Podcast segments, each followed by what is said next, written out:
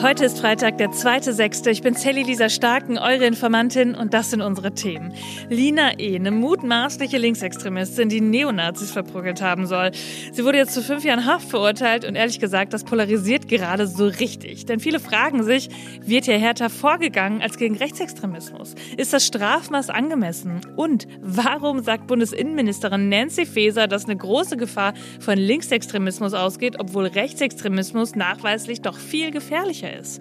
Das ist gleich Thema. Und dann sprechen wir darüber, warum wir beim Mückenstichen im Sommer ab jetzt noch besser aufpassen müssen. Denn die Klimakrise, die beschert uns noch mehr Infektionskrankheiten und ihr könnt euch denken, die werden übertragen durch Mücken und Zecken. Ja, und ob das dann unser Krankenhaussystem noch aushalten kann, wenn wir mit dem Zika-Virus eingeliefert werden, das hat gestern Bundesgesundheitsminister Karl Lauterbach mit den Ländern geklärt. Denn wir brauchen eine neue Krankenhausreform, sonst sind bald 25 Prozent der Krankenhäuser pleite.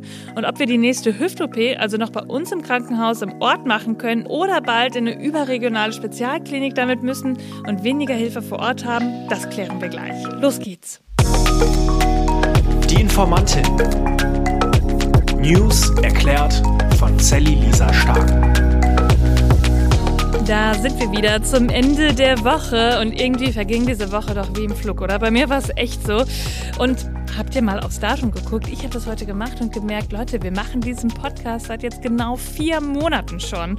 Und da würde mich natürlich total interessieren, gehört er bei euch schon zur Routine dazu? Das würde mich wirklich freuen. Ich habe mich diese Woche mit meinem Producer von Seven Audio getroffen, dem lieben Marius. Und da haben wir mal alles Revue passieren lassen, was wir bislang so gemacht haben. Und ehrlich gesagt, jetzt will ich es auch von euch wissen. Was mögt ihr am Podcast? Hört ihr ihn regelmäßig? Und auch wenn es weh tut, was mögt ihr vielleicht gerade nicht so daran? Gibt es da irgendwas? Eine runde, ehrliche Kritik, die kann ich verkraften, I promise. Schreibt mir mal bei Instagram oder eine Mail. Ich würde mich wirklich freuen. Und dann habe ich vielleicht noch eine kleine letzte Bitte an euch. Habt ihr den Podcast eigentlich schon bewertet? Bei Spotify, da kann man ja so schöne fünf Sterne vergeben, auf die Glocke drücken und ihn abonnieren. Und bei Apple, da kann man sogar eine richtige Bewertung schreiben. Vielleicht habt ihr ja Lust, das zu machen. Ich würde mich freuen. Und falls ihr mögt, könnt ihr den Podcast natürlich auch in eure Jungs- und Mädelsgruppe schicken als Hörempfehlung. Und dann kommen vielleicht immer mehr Menschen dazu und wir werden eine richtig große Community. Mir macht's Riesenspaß. Und jetzt aber, jetzt legen wir schnell los. Wir sind ja hier wegen der News. Habt ihr auch schon mal gedacht? Rechtsextreme Leute, Nazis, die andere Menschen in Deutschland bedrohen, schlagen oder töten, gegen die müssen wir doch endlich mal was machen. Ich meine, denkt mal an Walter Lübcke, an Halle, an Hanau. Da müssen die Gerichte doch endlich mal ein bisschen härter durchgreifen. Und irgendwie muss die Politik die Gefahr von rechts doch sehen und was unternehmen. Oder wie soll das weitergehen, wenn Rechte immer mehr Räume für sich haben? Ich meine, das waren 2022 23.493 Straftaten, die aus dem rechten Bereich gekommen sind. 1170 davon waren Gewalttaten und es wurden einfach mal 675 Menschen verletzt. Das ist ein Anstieg von 12 Prozent im Vergleich zu 2021. Und so sagt die Innenministerin Nancy Faeser jetzt auch, dass die linksextremistische Szene ähm, tatsächlich auch ähm, erhebliche Gefahren von ihr ausgehen. Äh, stopp mal, da redet sie jetzt aber über Linksextremismus. Warum das denn? Rechtsextremismus, das bedroht uns doch. Oder wie ist das jetzt? Ja, und damit sind wir ehrlich gesagt bei der Frage, die gerade durch ganz Deutschland geht und den Blutdruck ehrlich gesagt bei vielen auch gerade ganz schön nach oben schnellen lässt. Und das hat einen Grund, die aktuelle Newslage. Am Mittwoch, da ist die mutmaßliche Linksextremistin Lina E. zu einer fünfjährigen Haftstrafe verurteilt worden, weil sie laut Oberlandesgericht Mitglied in einer kriminellen Vereinigung war. Und diese Vereinigung, die soll Rechtsextreme in den Städten Wurzen, Leipzig und Eisenach angegriffen haben. Das war so zwischen 2018 und 2020. Und manche sollen dabei auch wirklich schwer verletzt worden sein. Und dieses Urteil, das wirft jetzt Fragen auf. Warum ist es so hoch? Ich meine, fünf Jahre, das ist eine ordentliche Hausnummer. Wurde hier härter durchgegriffen als üblich? Bekommen Rechtsextreme im Vergleich vielleicht auch mildere Strafen? Setzt der Staat hier also an der falschen Stelle an? Konnten die Taten auch eigentlich wirklich bewiesen werden? Ja, und dann ab vom Urteil, da geht es irgendwie auch um die Frage, ob Linksextremismus jetzt wirklich so eine Bedrohung ist oder ob der Staat am falschen Ende ansetzt. Und da gehen die Meinungen gerade ganz schön auseinander. Manche sagen, hey, der Staat, der tut so wenig gegen Linksextremismus. Das Urteil, das ist richtig so. Und andere sagen, und das ist ehrlich gesagt meine komplette Twitter-Bubble, ihr habt sie doch nicht mehr alle, die Leute sterben durch Rechtsextremismus. Ja, und dann gab es auch noch große Demos gegen das Urteil. Was machen wir jetzt damit? Was sollen wir jetzt denken? Keine Sorge, wir gehen jetzt rein ins Thema und klären das. Also mal von vorn. Um was geht's genau? Lina E., die ist 28 Jahre alt und eigentlich Studentin und nun ja, soll mutmaßlich Linksextremistin sein und zwischen 2018 und 2020 so einigen Rechtsextremisten auf die Nase gehauen haben. Sie hat sie zu Hause besucht oder war anders überrascht mit einigen anderen Menschen zusammen und dann brutal vermöbelt, weil sie Rechtsextreme Neonazis sind. Und das hat sie in einigen Städten gemacht und anscheinend galt sie dann auch als Rädelsführerin in ihrer Truppe. Ihr Freund, der auch Rädelsführer sein soll, der ist, by the way, untergetaucht und versteckt sich irgendwo. Ja, in Sachsen gab es dann auch eine extra Ermittlungseinheit mit dem schönen Namen Links, die sich speziell um linksextreme Gewalttaten kümmern sollte. Und die haben Lina dann auch festgenommen und jetzt haltet euch fest mit dem Hubschrauber sehr öffentlichkeitswirksam zum Bundesgerichtshof nach Karlsruhe gebracht. Und eine Lokalzeitung hat dann auch passend getitelt, die gefährlichste Linksextremistin Deutschlands. Zur Erinnerung, bewiesen war da ehrlich gesagt noch gar nichts. Und ja, diese Schlagzeilen, die gab es dann immer mehr. Die neue RAF wurde gemunkelt und so weiter und das alles, obwohl Lina ja erstmal nur Beschuldigte in einem Strafverfahren war und noch nicht verurteilt. Aber da hat die Öffentlichkeit wie so oft schon ihre Meinung gehabt. Ja, und dann hat sie jetzt zwei Jahre in Untersuchungshaft gesessen und im Urteil des Oberlandesgerichts Dresden steht jetzt fünf Jahre. Und bis das rechtskräftig ist, befindet sie sich erstmal auf freiem Fuß. Und der Richter, der hat dann in der Verhandlung gesagt, so ungefähr sinngemäß, Lina E. und ihre Gruppe, die wollten mit ihren Taten ein Signal gegen rechts setzen und rechtsextreme Menschen erheblich verletzen. Und das ist eine schwere Straftat, auch wenn das Motiv beachtenswert sei. Zitat, also so hat es der Richter dann wirklich gesagt. Rechtsextremisten entgegenzutreten ist ein achtenswertes Motiv. Und weiter hat er dann noch gesagt, dass von rechter Gewalt die größte Gefahr ausgehen würde. Und dass man den Rechtsstaat kritisieren kann, dass es eventuell Defizite bei der Verfolgung von rechten Taten gebe, aber das kann dann eben nicht zu solchen Taten führen. Zitat, bei der Verfolgung rechter Taten liegt das Gewaltmonopol beim Staat. Okay, darauf können wir uns einigen, auf jeden Fall. Auch wenn du rechtsextreme Menschen zusammenschlägst, dann ist das natürlich eine Straftat. Und das muss dann auch bestraft werden, keine Frage. Grundrechte, die gelten ja für alle. Und das ist auch gut so. Aber gleich fünf Jahre?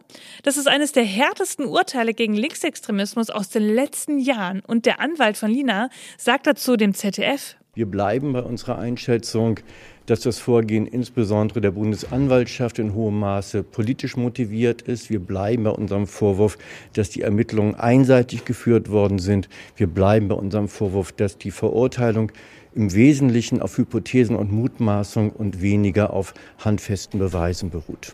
Es war nämlich auch so, dass direkt die Bundesanwaltschaft ermittelt hat und sogar acht Jahre Haft gefordert hat. Es fühlt sich irgendwie nach einem Exempel an, nach einem Urteil, das ein Zeichen gegen Linksextremismus zeigen will. Und dabei gibt's eben auch Zweifel. So schildert's der Anwalt auch. Der Grundzeuge, auf dessen Aussagen das Urteil gefällt wurde, das war eine Neonazi. Es waren immer alle vermummt bei den Taten und nur weil eben eine Frau dabei war, kann man dann sagen, okay, das war hier immer diese Lina, auch wenn man sie vielleicht gar nicht erkannt hat. Das meint der Anwalt und will jetzt auch noch mal gegen das Urteil vorgehen. Man sagt ja eigentlich im Zweifel für den Angeklagten. Und nun zur Härte der Strafe. Bei Körperverletzung, da reicht die Spanne von der Strafe von sechs Monaten bis zu zehn Jahren. Und hier gab es ja insgesamt 13 Verletzte und sechs Taten. Und in der Summe wäre die Gesamtstrafe also nicht außerhalb des Strafrahmens, also völlig angemessen. Ja, aber dann sagen viele, rechtsextreme Verurteilungen, die sind nicht so hart. Und ob das wirklich so ist, das kann ich euch statistisch nicht belegen. Was ich aber sagen kann, Rechtsextremismus ist nachweisbar viel gefährlicher. Ich habe die Zahlen aus dem letzten Jahr ja eben schon genannt. 23.500 Straftaten, 1.170 Gewalttaten, 675 Menschen verletzt. Linksextreme Straftaten 7000. Ja, und so hat gerade bei der Vorstellung der Kriminalstatistik, und da kommen die Zahlen jetzt ja auch her, der Leiter des Bundeskriminalamts Holger Münch gesagt, Zitat, Rechtsextremismus ist die größte Bedrohung für die freiheitliche Grundordnung. Das sagt jetzt natürlich nicht, dass Gewalt von links okay wäre. Überhaupt nicht. Extremismus, politisch motivierte Straftaten, die gefährden unsere Demokratie und sind immer ein No-Go. Aber es ist wichtig, hier mal über das richtige Maß zu reden und das dann auch zu finden. Wenn es Beweise gibt, dann ist es richtig, dass Lina E. bestraft wird. Nur dass das jetzt zur These führen würde, dass die Politik sich mal mehr um Linksextremismus kümmern müsste, ja, das verfälscht doch irgendwie das Bild. Das machen gerade, neben der Aussage von Nancy Faeser jetzt am Anfang, die wir eben gehört haben, auch noch viele viele andere PolitikerInnen. Die CDU zum Beispiel, die kritisiert jetzt die Innenministerin und meint, sie hat zu lange nur auf Rechtsextremismus geschaut. Man muss jeder Art von Extremismus was entgegensetzen. Das finde ich auch. Nur ist es eben Fakt, dass von rechts mehr passiert und das ist einfach eine viel, viel größere Bedrohung. Und so sagt Holger Münch auch. Das Allzeithoch der Fallzahlen, das spiegelt die politischen und gesellschaftlichen Spannungen aufgrund multipler und sich überlagender Krise und Konflikte wider. In Teilen der Bevölkerung sehen wir Radikalisierungstendenzen und diese Entwicklungen, die müssen wir sehr ernst nehmen und nehmen wir sehr ernst. Sie richten sich gegen unsere freiheitlich-demokratische Grundordnung und gefährden den gesellschaftlichen Frieden. Also, Wann kommt das Exempel gegen rechtsextremistische Gewalt? Denn die tötet Menschen. Und das möchte ich viel mehr aus Nancy's Mund hören.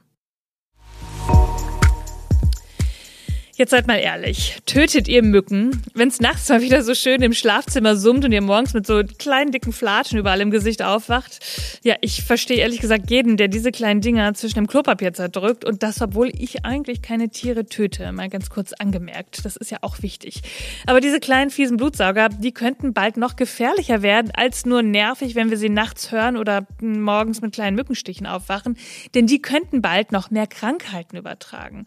Schuld ist mal wieder, wie immer die Klimakrise. Es wird wärmer und da fühlen sich Krankheitserreger ja bekanntlich besonders wohl und die breiten sich dann auch schneller aus. Durch Mücken, Zecken und Bakterien. Und das sagt jetzt auch ein Bericht des Robert Koch Instituts. Und da steht auch drin, dass es ja jetzt schon viel wärmer wäre und dass es auch jetzt schon neue Zeckenarten und Mücken geben würde. Die Hyaloma-Zecke zum Beispiel, die kann Fleckfieber auslösen. Und die gab es vor ein paar Jahren zum Beispiel noch gar nicht bei uns. Und dann gibt es zum Beispiel auch die asiatische Tigermücke. Und ich meine, da sagt der Name ja schon, dass die irgendwie nicht von hier ist. Und die kann uns das Zika-Virus bescheren.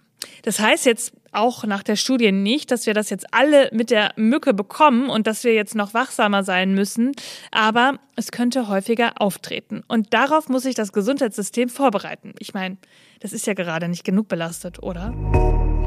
Sehr viele Krankenhäuser sind existenziell jetzt bedroht. Ach, Gesundheitsminister Karl Lauterbach, er redet da gerade passend über die Krankenhausreform. Das Bundesgesundheitsministerium, das hat diese Woche nämlich gesagt, Leute, das Krankenhaussystem, das ist quasi kaputt. 40 Prozent der Kliniken können bald nur noch eine Grundversorgung anbieten. Und 25 Prozent, die können bald ganz pleite gehen. Ja, und so geht hier irgendwie ein Thema ins nächste über, denn diese fiesen kleinen Krankheitserreger, die man vielleicht durch Mücken bekommen kann, das ist eine Sache. Aber dass Menschen jetzt gerade real an Krebs sterben, weil die Krankenhäuser die Behandlung nicht mehr anbieten können, das ist nochmal eine ganz andere Hausnummer. Es gibt Menschen, die mit künstlichen Darmausgang leben müssen, weil ein Karzinom zu spät erkannt worden ist, weil die Krankenhäuser so kaputt sind. Und da will Lauterbach jetzt was gegen machen, mit einer Krankenhausreform. Es soll weniger Krankenhäuser geben, die aufgebaut sind wie so eine bunte Tüte. Also da hast du eine Mischung von allem drin. Er will mehr Spezialkrankenhäuser. Also für eine Hüftoperation, da müsstest du dann bald wahrscheinlich in eine größere Stadt fahren und kannst das nicht mehr bei dir vor Ort machen. Tja, und das bedeutet, bedeutet auch im Umkehrschluss, die Kleinen können vielleicht bald nicht mehr alle erhalten bleiben. Und damit ist die wohnortnahe Versorgung eventuell bald auch Geschichte. Dazu sagt das Ministerium, die Leute gehen doch jetzt sowieso schon in Spezialkliniken. Das wäre dann nur folgerichtig, dass jetzt auch diese Spezialkliniken kommen würden. Einig muss sich Lauterbach jetzt nur noch mit den Ländern werden. Und dazu gab es gestern dann auch ein Treffen zwischen Bund und Land. Und das war wohl ein Erfolg. Aus meiner Sicht war es eine sehr erfolgreiche Sitzung. Man muss vorsichtig sein, also dass man hier nicht mit Superlativen arbeitet. Aber wenn ich einschätzen sollte, ob wir heute ein Stück weit weitergekommen sind, dann würde ich sagen, das sind wir in der Tat. Ja, und jetzt werden die genauen Eckpunkte erarbeitet und das alles soll dann noch vor der Sommerpause in den Bundestag. Das ist ein ganz schön straffer Zeitplan, ehrlich gesagt. Und dann hoffen wir mal, dass uns die Tigermücke nicht so schnell sticht. Na, habt ihr eigentlich auch eins? Ein 49-Euro-Ticket? Dann seid ihr einer von 10 Millionen Menschen in Deutschland. Es gibt jetzt nämlich einen ersten Bericht und da steht drin, dass so viele Menschen, also jeder Achter, sich schon ein 49-Euro-Ticket gekauft hat. Ja, und das können sogar noch mehr werden. Ich meine, es ist ja jetzt auch fast Sommer und da kann man ja auch mal den ein oder anderen günstigen Ausflug mit der Bahn machen. Ja, und die Verkehrsunternehmen, die sagen, dass auch so viele Menschen ein Ticket gekauft hätten, die sonst eher nicht ÖPNV fahren. Und das ist doch mal was. Hoffen wir jetzt mal, dass es nicht zu weiteren Streiks kommt und sich die Verkehrsunternehmen jetzt auch noch auf einen anständigen Lohn einigen können. Dann können wir den Sommer ja in vollen Zügen genießen. Schlechter Witz, aber ich konnte nicht anders. Ihr Lieben, das war's schon wieder für diese Woche. Ihr findet wie immer alle Quellen und Informationen in den Show Notes. Informiert euch selbst, sprecht drüber, bildet euch eure eigene Meinung, das ist sowieso das Wichtigste von allem. Schreibt mir, wenn ihr Fragen habt oder Anregungen, schickt mir eine Sprachnachricht auf Instagram. Ich freue mich wirklich über alles, was ich von euch höre. Und dann hören wir uns am Montag wieder, denn irgendwas passiert hier immer. Bis dann. Die Informantin. News erklärt von Sally Lisa Stark. von 7 One Audio.